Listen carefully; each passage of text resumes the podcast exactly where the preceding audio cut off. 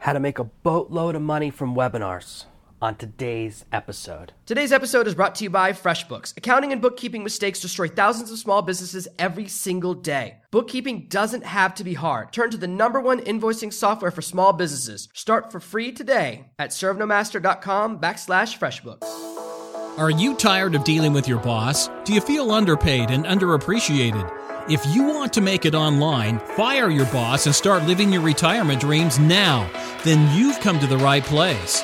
Welcome to Serve No Master Podcast, where you'll learn how to open new revenue streams and make money while you sleep.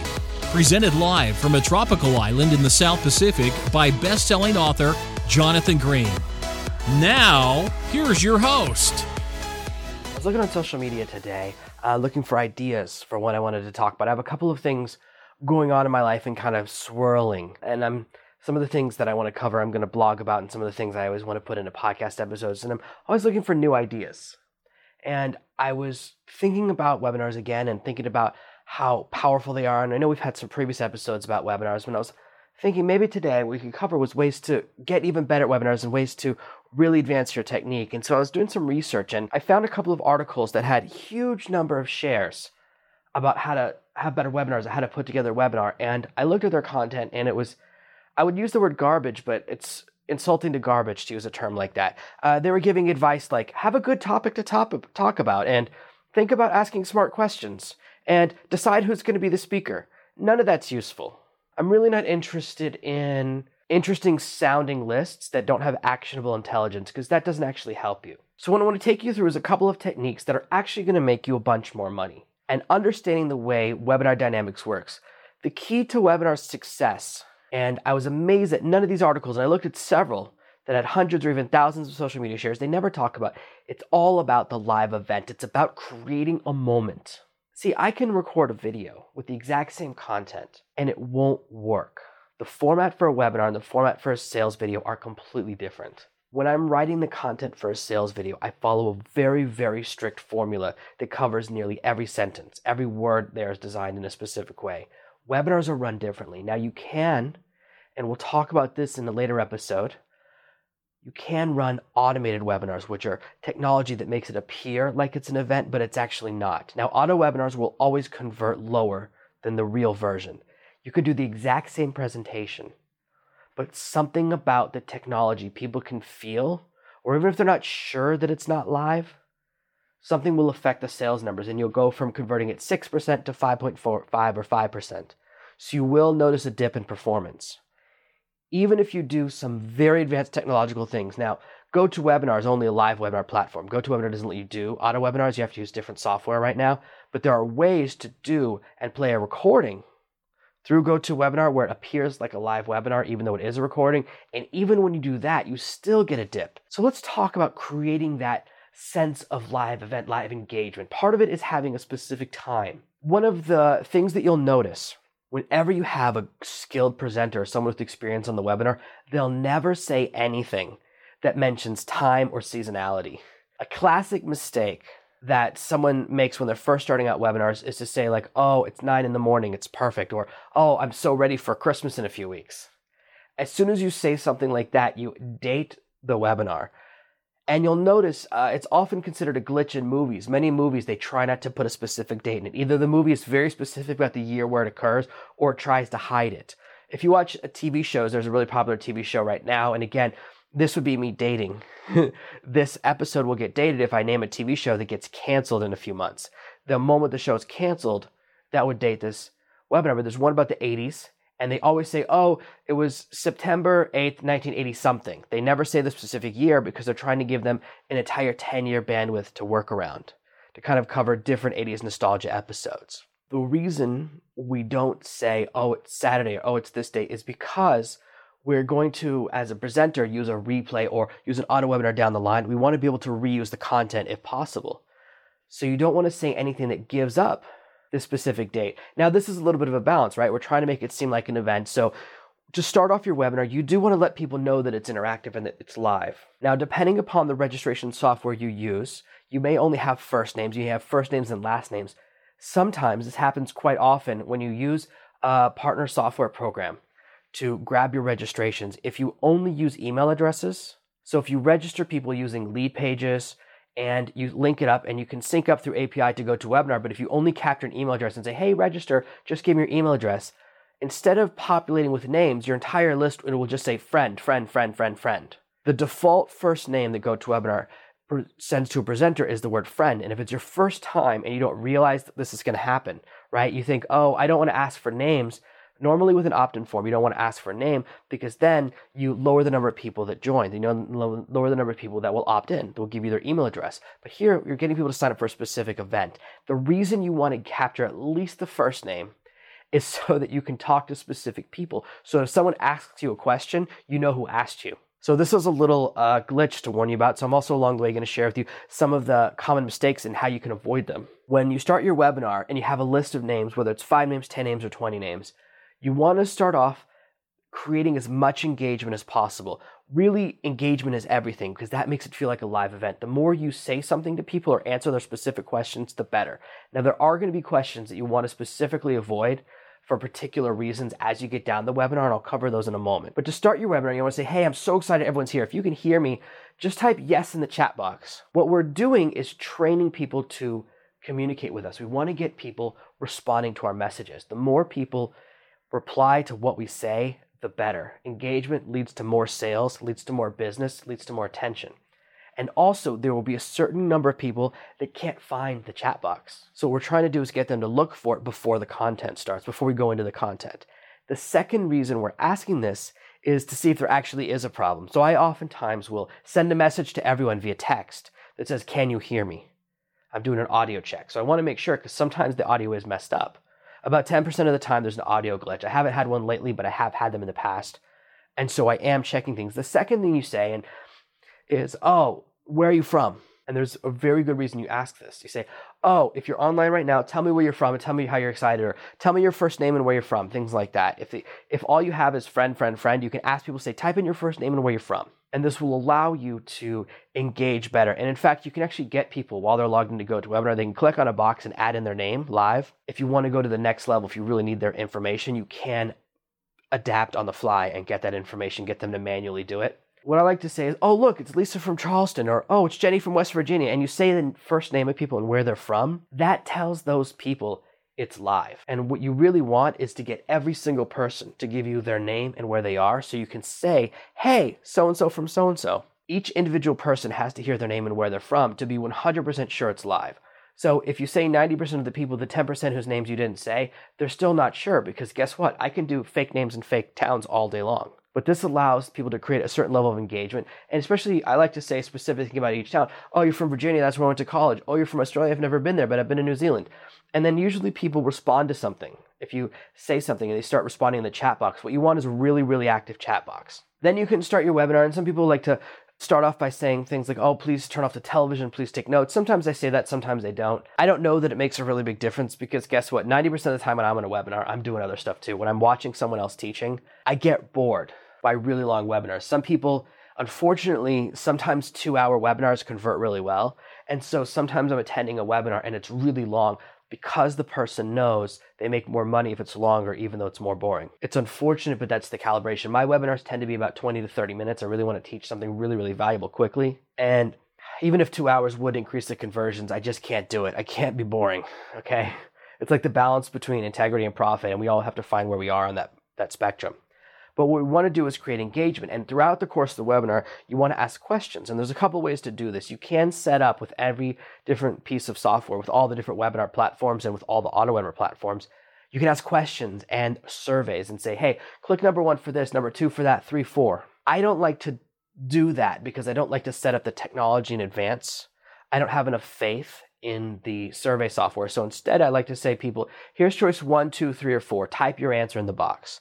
I'm much bigger fan of that because it encourages people again to use one way of communicating with me. I don't want to get them clicking this type of box, then clicking this type of survey thing. I don't like to overwhelm people by giving them too many different ways to communicate. Just saying type in the chat box over and over again really works.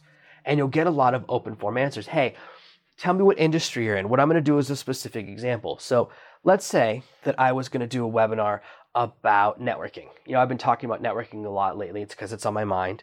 And you know, I'm working on this conference and I'm working on my webinar product. I'm working on my networking product and thinking about some extra bonuses to build into it. I'm actually thinking about ways to improve the product right now. So networking is a lot on my mind, but we're on a networking webinar. I'm teaching you some eh, networking techniques. And I would say, hey, tell me what industry you're in. What would be your dream result?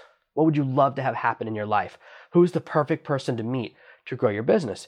And I would say, type in the name of your industry and the type of person you'd want to meet. And I'd say, oh, you know, if I was using the example from about 10 episodes ago, I did an episode about networking and talking about becoming a director in Hollywood. So if someone said, oh, I'm a screenwriter and I want to meet a director in Hollywood or I want to meet a big producer so I can get my script read. And I would go, great. And then I would use that and start talking about that live. Or maybe you'll say, let me make sure that you're interested in this. How many people on this call are interested in becoming an author? How many people care about that? How many people are more interested simply about building an online business and the financial aspect? How many people want to be an author to make money? How many people want to be an author simply to use it to create cachet and respect for other areas of their business? This information is critical because it allows me to adapt on the fly. Sometimes I'm on a webinar and the thing I'm about to teach, I realize no one wants to hear. I realize that 80% of the audience I was wrong about. Having this engagement lets you change on the fly. So engagement throughout the webinar, and again and again, you'll have things. Now, you also want to say very critically is I'm not going to answer all of your questions. You can type in the chat box, but there's so many coming in, I might not see one. If I miss it, I'll try to answer it at the end. The reason you want to plant that seed early on and say, I'm going to answer a lot of questions, type in the chat box as you have the questions, but we're going to have a big Q&A at the end. The question and answer section is a very, very, very valuable part at the end of the webinar that we use to increase our sales, to overcome objections, and to make more money. But we want to use all that question and answer after we've made our pitch. So the first part of the webinar, the first part of the content should be something really valuable, a very valuable actionable step. There's two ways to create this. One school of thought is to walk people all the way up to the door with a technique. You say, okay, here's how you do A, B, and C to get you in position. But if they want to find out D, the part where they actually make money from the implementation, they got to buy the course. That's a common sales theory. That's how a lot of people teach. You get people a lot of excited. Another format is to demonstrate and show off a piece of technology or show off how doing something can make people a bunch of money. I was recently on a webinar about buying and selling textbooks on Amazon, which is getting really hot right now. It's really interesting and really exciting. You can buy a textbook from webinar buy a textbook from Amazon, not from a webinar, buy it from Amazon and sell it back to Amazon for more than you bought it for. The problem with this business, as far as I'm concerned, is that right now there are three or four people selling a course about this, and they're just on the webinar circuit. So there's thousands and thousands of new people getting into this business, which means it's going to die out. Probably it will be great again in a year once all those people give up, but it's too crowded of a market. You can't have thousands of people trying to buy and sell the exact same books but it is interesting. I was on that webinar and it was a two hour webinar, and the guy spent ages just talking about and showing off the software and how much money you can make. And that's a hype webinar. That's getting people really, really excited, getting them chomping at the bit. And everyone starts going, just show me the offer, just show me the offer, show me the offer. How much is it going to cost? I want to buy it. Just give me the buy button. You start getting those questions. And you want to wait until it's the right time in your webinar, until it's part of your pitch, until you're you have the slide where you give them the link. The type of webinar I like to do the most, that I prefer to do, that has always worked well for me. I've tried the demonstration style one, it just it doesn't fit my personality. The style that works best for me is to just teach something I'm excited about that's really actionable. I want to teach something that you can do. So even if you don't buy the offer at the end of the webinar, your time wasn't wasted. So the structure of the webinar I like to use is 20 to 25 minutes of teaching. Teach some really solid content, have some engagement along the way where you ask some questions, make sure you're going on the same path, then, when it's time to announce your offer, this is called the pitch. This is where you pitch your offer. This is where you announce what you're selling. Because this is a webinar is about selling something. It's a format for making a product and selling something and making some money, right? So when you're in the pitch portion, what you do is, um, and there's a lot to creating a sales pitch, and you can watch an infomercial to get the right idea because this is the same format. But what you want to do is build up the value of what you're offering. Say, how much would you think something like this should cost? How much would you pay someone if they said to you, hey, I'll double your salary? If you, I'll tell you one little secret, and you can go to office tomorrow and say, I want 100% raise, and you get it. What would that be worth to you? And most people would say, oh, it'd be worth six months' salary, be worth two months' salary, be worth $20,000, whatever, right? People start creating a value. You want people to price the result of your course, product, software, whatever, rather than price your training. Say, what would you pay for a course teaching you how to get a raise? Eh, I pay a hundred bucks. What would right? People don't value it the same way. But if you say, what would you put a price on? Paying off all your cars, paying off your house. What would you put a price on? Doubling your income. That's the way you do it. What price would you put on extending your life by 30 years? getting rid of your diabetes, reversing your hypertension problems, getting your youth back, seeing your feet again. Price the benefit that they're looking for when you start saying that. Then you say, you know what? This course is awesome, and I want to take you to the next level. This entire uh, training I put together will help you reverse your hypertension. But not only that, it's specifically designed. I put together a special bonus combined with this that will shrink your belly. You'll actually have a six pack. Not only that, it's going to give you back your youth, and it's also going to reverse your type 2 diabetes. And that's the third bonus. So I've got a special course to help you tighten up your belly specifically so you start feeling sexy again. And another bonus thrown in there to really maximize the value. This is a course I normally sell for $297, but I'm going to include it today because I'm excited to have you here. You're part of my special audience. I really care about you. And we're going to reverse your diabetes. So we're going to take care of two of the biggest medical problems you have. Six out of the top 10 causes of death in the United States, the most common causes of death, are caused by diabetes and hypertension working in concert. They're often the cause behind other things that kill people stroke, heart attack. They're all caused by hypertension, high blood pressure, which leads to diabetes and they enter a cycle. So we're going to shut all that down. What would you think living an extra 35, 40 years would be worth? Would you rather live to 64 or would you like to be 107 when you die? What would that be worth to you? And you see how exciting that is? I'm building up a, a lot of hype and not in a bad way, right? You're still saying, the truth, but it's let's focus on the greatness and what a difference your life will make. It will make. This is the difference between a price and a catalog and a sales message. So you're creating your sales message, and there's a bunch of different closes you can have in webinars and different techniques where you can talk about logic closes and emotional closes and the fear close and the crossroads close. All these different ways of getting the sale have different names. But what I like to do is make the pitch very short. Say, here's my offer. Here's how it's going to help your life and I say, look, I've got a bunch of bonuses. We have a bunch of bonuses for you. I can only guarantee them till the end of the a webinar. As soon as we hang up the phone, as soon as we end this call, I'm not sure how much longer I'll leave the, the bonuses up. They might stay up for a little while, but I just can't guarantee it. And you can take the bonuses away or not afterwards. That's really up to you. But what you're doing is creating a sense of urgency. Because it's a live event, you can say, I'll give you these things as long as we do. And I'll say, hey, you know what? I know you need time to make a decision. I don't want to rush you. So guess what? If you're not sure if you want to make this purchase right now, ask a question because as long as you're asking questions in the Q&A, I'll stay on here and talk. Now, the reason we do the Q&A after the pitch is because there are certain types of buyers. There's the type of buyers, a person that goes, fine, let's do it right away. And they buy as soon as you post the link. The second group of people are, uh, they need a little bit of time to decide. So they're just thinking about it and they'll purchase sometime in the Q&A. And then there's people that will purchase at the very last second when they realize there's no more questions. So you want to kind of grab all three groups of people. And by creating an incentive for asking questions, you ensure that people do ask questions. And they'll ask some really good ones, you know, oh, I'd love to, you know, lower the weight and reverse my hypertension and fight my diabetes, but guess what? I can't exercise anymore. I don't have the ability to run. I haven't run or walked a flight, up a flight of stairs in 17 years. And you go, hey, that's a great question. Guess what? My course is about starting off if you can't even walk. I start off with exercises you can do just sitting in your chair. So we slowly start to change your life. And so now we've overcome an objection. It allows people to ask their questions. Oh, I would love to buy your course about finding true love, but I'm 37. Is it too late for me to ever find someone to love me and marry me? Great question. This is specifically designed to help people as old as 67 years old. A lot of my customers are actually in their 60s and 70s and they're trying to find love one last time because they've lost a partner. It's never too late. So of course at 37, this will still really help you. So do you see how I answer you answer one person's objection, but you're actually capturing the entire group because you're saying, actually, this will help people even in their 60s and 70s. It gives you a chance to give a wider answer to the question and overcome those objections. So having your Q&A at the end has a lot of value. It allows you to create a sense of urgency. It allows you to tie it into the offer so people ask questions so they have time to decide. So people who are like, I'm not sure, they'll keep asking questions so they have more time. And the questions they ask are often objections or the answer to almost every question people will ask you is going to increase your sales, increase the value. Now, there's some other things we can do. There's some pretty cool techniques. One of the things you'll get is people will ask questions that you don't want to answer. One of um, if you have a course that you're selling and it's different prices for different people, or you do custom packaging depending on what people need, you don't want to say the price. Sometimes you just want people to apply. For example, uh, for my private coaching program, I oftentimes most of the time my webinars when I'm doing group books or other things, I say just fill out the application form. I don't want to say the price because I would rather talk to more people. Plenty of people I talk to on the phone, 80% of the people I talk to can't actually afford the course. And if I said, oh, it's $5,000, $7,000, $2,000, whatever I'm going to say, if I said a huge number, they wouldn't fill out the form and I never get to communicate with them. And I don't want to lose them as tribe members. See, I have training, as you know, on my website to help you get started so you can start off making that first thousand dollars a month. So I still want to help you, even if you can't afford my high ticket stuff. And I love talking to people, so I don't want people to get left in the dust. And you answer that one question, someone asks a question because they don't want to waste my time. Hey, guess what? I get to decide how to use my time.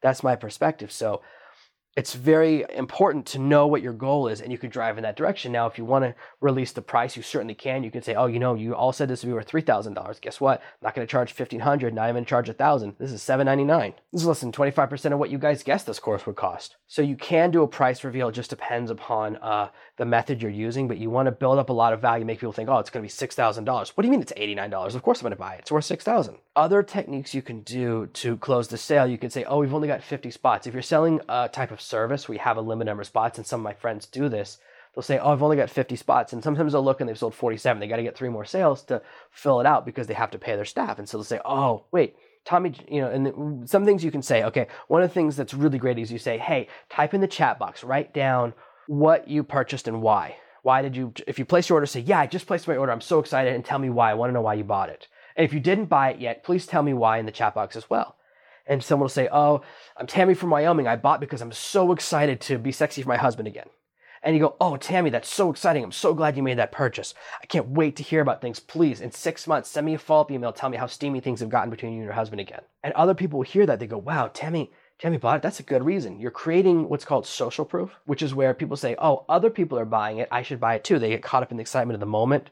This is the same thing that happens at live auctions it's very good because again you're showing people real things and again you want to use real buyers you don't want to pretend someone wrote a reason right you don't want to make up tammy i don't do that one of the other things you can do is you can say tom johnson i'm so glad you bought tom can you type in the chat box wait tom why did you buy twice guys it turns out we're not sold out we've got one spot left tom don't worry i've just refunded and canceled your second order you're not going to get double billed you're still in this is a very advanced technique because it makes it sound like it's sold out oh wait we've got one spot left here, again, that one you're a little bit massaging the truth. You're creating a little bit of sense of excitement. I think that my friend developed that because that actually happened once on a call. But the idea that people, someone was so excited they bought twice, and oh wait, I'm gonna open up one spot left. I've got one spot left. That's awesome. And that will actually get you three or four sales. That will bump your sales another couple of units when you say that one. It's a very powerful technique. And again, you have to decide where you're, if you think it's too sly or not. I think that one's okay because it's just creating a sense of excitement and you're saying, hey, we've got spots left all these little things, uh, they're very valuable and they allow you to get through to the end of your webinar. And again, because you've been engaging, right? That engagement we started at the beginning, we say, hey, can you hear me right now? That is why people now at the end, they're asking questions during the Q&A. And when people write, I didn't buy your course because I can't afford it, or I didn't buy your course because I think you're a liar, or I didn't buy your course because you kind of sound like a jerk. And I've gotten all those and you go, okay, that's good feedback. And what's also great is each of those people say, I couldn't afford it. You can email them and say, or send them a direct message, go, I totally understand. Here's something you might find really valuable. A lot of people who enter my funnel or learn about me, they don't have any money to spend. You might be one of those people too. There's people that are on uh, different forms of assistance or welfare or they're on the dole, and I get that, and they want to break off, and I have a great deal of respect for that. You want to start earning your own money, you want to start generating your income, great. And that's why I have so much training to get you that first thousand dollars online. You can make your first thousand bucks in the next four to six weeks. If you're willing to put in three or four hours a day, you can easily make an extra thousand dollars so easily over the course of the next month, six weeks at the outside. And I provide that training so that people get that first taste of making money online. So I don't want to lose people even if they can't afford the expensive stuff. That's my approach to business. Some people are like, mm, if you can't afford it, go find someone else. That's fine too. You don't have the time for extra stress. I get it. I don't want to pressure you to do what you don't want to do. But either way, getting the feedback lets you know, oh, my sales numbers were too soft. And then you look and say 90% of the people said it was too expensive. One of the big mistakes you can make is pricing yourself out of the market. I see this on products all the time, on physical products. I saw someone on TV he invented these light up sunglasses and he wanted to sell them for like $25. And this investor was like, you know, if you sell these at $20 or $19.99, they become an impulse buy and you'll sell seven times more units. You'll make a little bit less per unit, but you'll sell millions and millions of dollars more units. And sometimes people go, I don't care.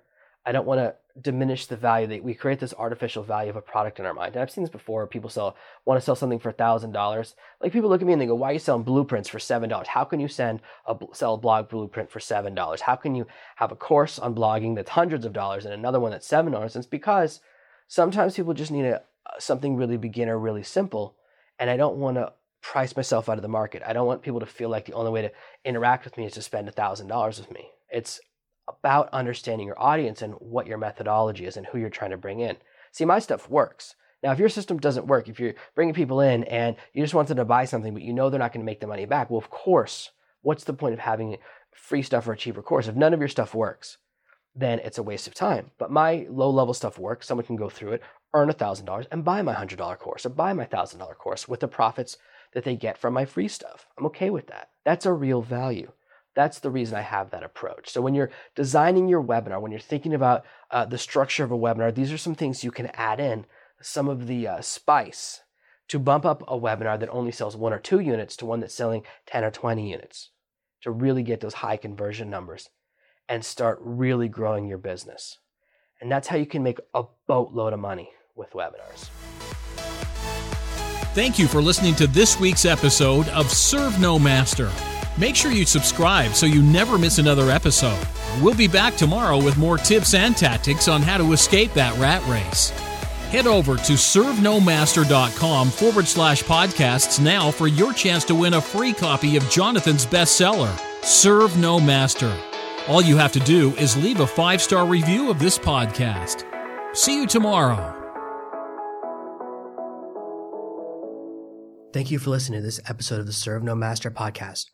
Follow me at facebook.com backslash serve no master.